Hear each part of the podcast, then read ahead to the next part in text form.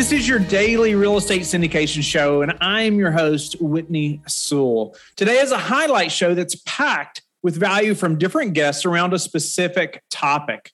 Don't forget to like and subscribe, but also go to lifebridgecapital.com where you can sign up to start investing in real estate today. I hope you enjoy the show. Our guest is Debbie Bloyd. Thanks for being on the show, Debbie. Hi, thanks so much for having me. Okay, let's focus on that a little bit as far as an investor, you know, looking for their first deal or types of financing that they should be thinking about right now. I, mean, I know lots of listeners are still they're looking for that first deal and they're wanting, you know, that first deal is so important and financing is such a big piece of it. I know, you know, financing can just make or break a deal, right? I mean, depending on what what type of financing. Yeah, so I mean, I'm an investor myself, so I buy and flip properties and I buy properties and I've held them and right now I, I took out a hard money loan a couple years ago to buy a little house and we tore off the roof. We added an extra 1500 square feet and now it's up for sale. It's almost finished. And that was a hard money loan so those rates are going to be in the nines. You take what you can get and there's a lot of different ways to do it. There's a a construction loan that you can get. You just buy a regular loan a 30 year fixed rate mortgage on a like a duplex or a fourplex or a single family and then you're going to need your cash to make improvements. There is one loan out there. The thing is, if you're an investor, you don't buy it as your primary. And FHA has a loan product that you can do some rehab on, but you have to have it as your primary. So I know a lot of people build up their investment portfolio by going house to house to house as their primary. So you buy something, you move in it, you fix it up, then you sell it, and you do it all again.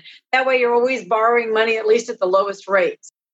Okay. So, can you speak to that construction loan a little bit? I think that's a popular thing that people need when they're getting into the business. But then you mentioned you know you need your cash to make improvements. And tell me a little bit, of, or let's talk about that just a little bit. Sure. So FHA has a program at 203k, I believe it is. I don't do that many of them because it's, their requirements are kind of hard. So if you buy an FHA house, it has to be a primary, and you have to call it your primary. So you've got to live there and a lot of people don't like to do construction loans when they live there.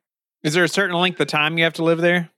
No, but you just have to buy it as your primary. So you have to either take whatever you're living in now and call it an investment and move there. You know, FHA is pretty tough. They're going to make sure you're going to change your address and do your stuff, but you're really moving in there.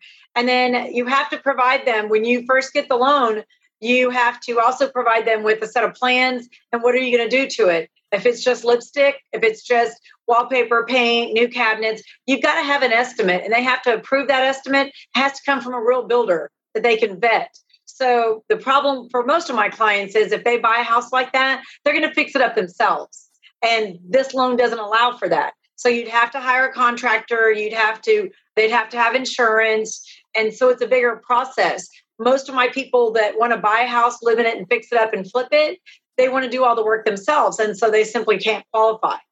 Okay. So what about you know multifamily properties or you know something you know if I'm looking at say a four or five plex you know I know you know one's going to be residential one's going to be commercial you know maybe you could tell us talk about that. Yeah, so if you buy a fourplex, you can still buy a fourplex on a one time like a primary if you're going to live in one of the units and you're going to renovate the other ones. If you buy it strictly as an investment, the way it works is you buy the property, you're putting 25% down at current date. With COVID, it's really put a kibosh on a lot of transactions because what used to be 20% down is now 25 what used to be a 680 credit score is now 700 or you know we used to get into houses at 620 and a lot of lenders have upped their FHA loans to 640 but as a broker, I'm signed up with a lot of different companies, so I can still go down in the fives. They're just called Alt A loans, and not every bank has them. I had a client in last week that she was denied at, at one of the bigger banks, and it was because her score was 613. But I can do those all day long. So you just have to know where to look.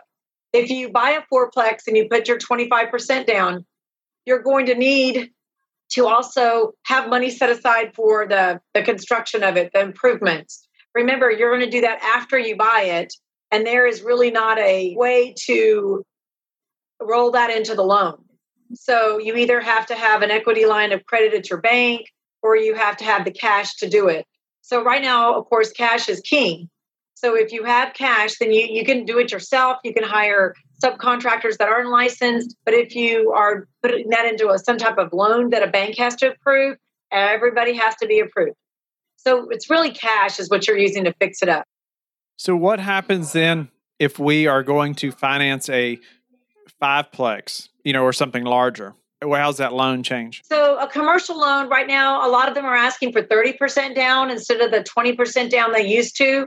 And your investors have to have financials. So yes, you can buy it as a person, but you can also buy it as an LLC. If you've made an LLC, that's a commercial loan. Anything over a four unit is a commercial loan. So they also vet your company. Certain banks don't require any seasoning on your LLC and you have to have mm-hmm. money in your LLC. So that means you, when you're first setting up the company, you're going to deposit money in that account for the LLC, and they're going to have to see money in there to make you legit. Then they go on vetting you. So they have to see are you the primary sole contributor and owner of the LLC, or are there other people in play? I've got a lot of clients that have gone in with siblings or business associates and they make an LLC, they all throw money in the pot and they think that LLC is going to be able to survive on its own merit because it's brand new. No, they've got to pull financials from all four people or all two people, whoever makes up the LLC. Because and if LLC is less than two years old, they want financials on everybody. It's got no track record.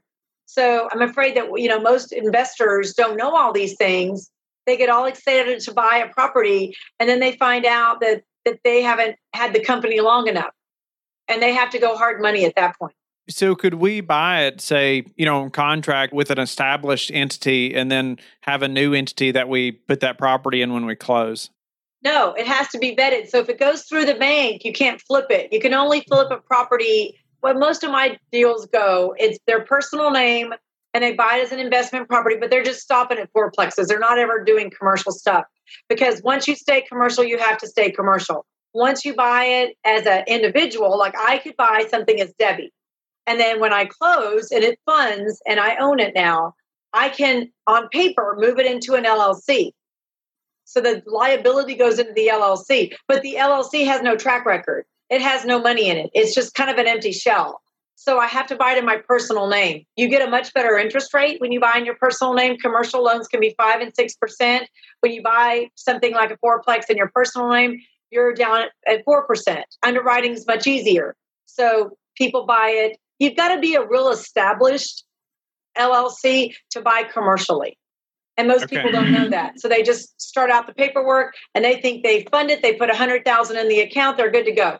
No, they've got to have a track record.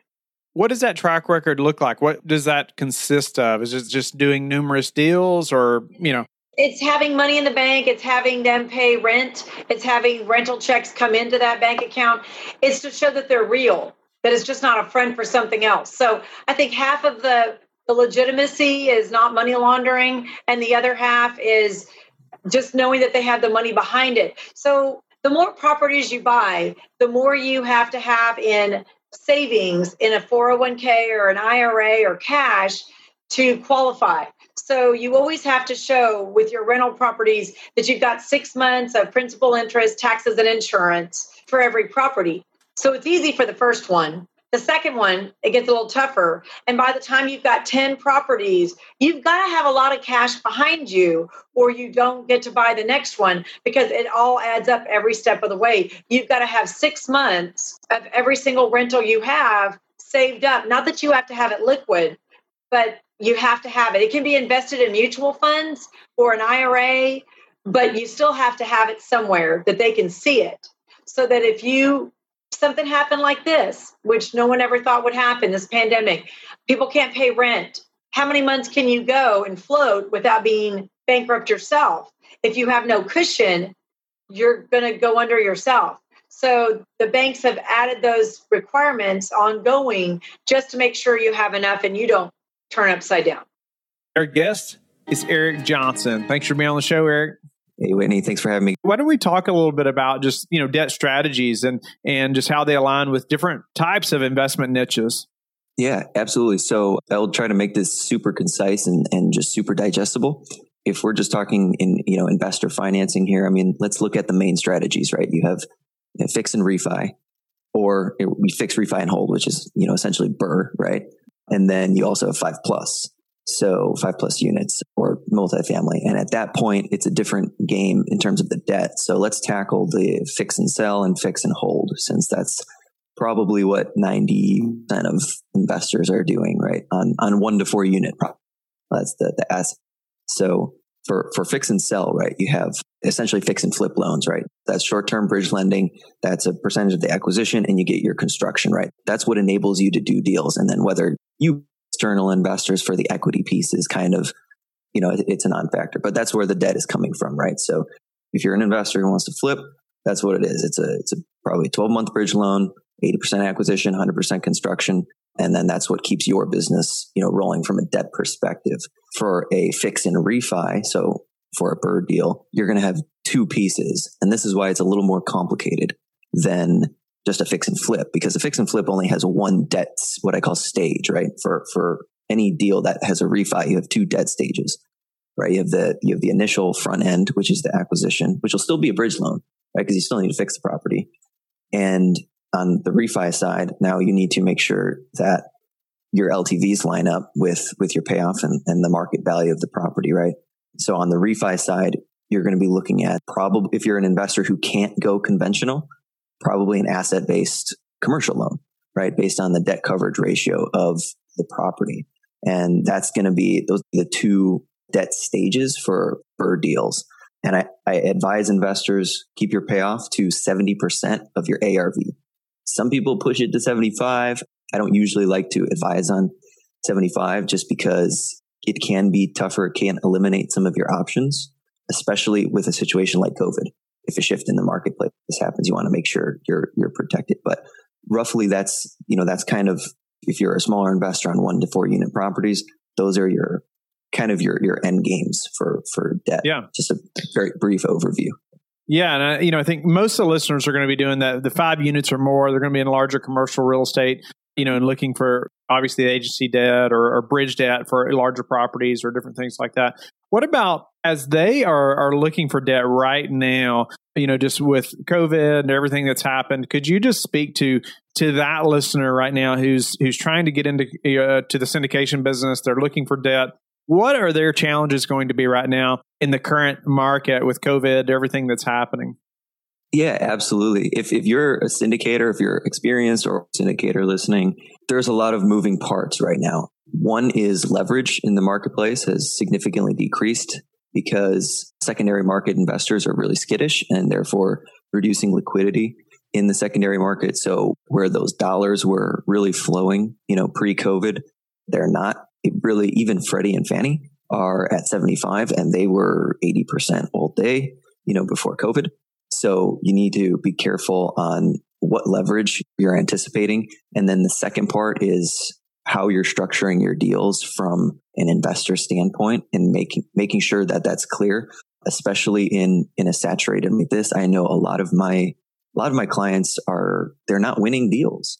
They're, they're submitting offers and there's just four other offers on, on the property, especially for multifamily. So going back to the, the entity structure, you know, making sure you have all of your LPs and, and external investors in line, making sure that that deal structure is clear from the beginning.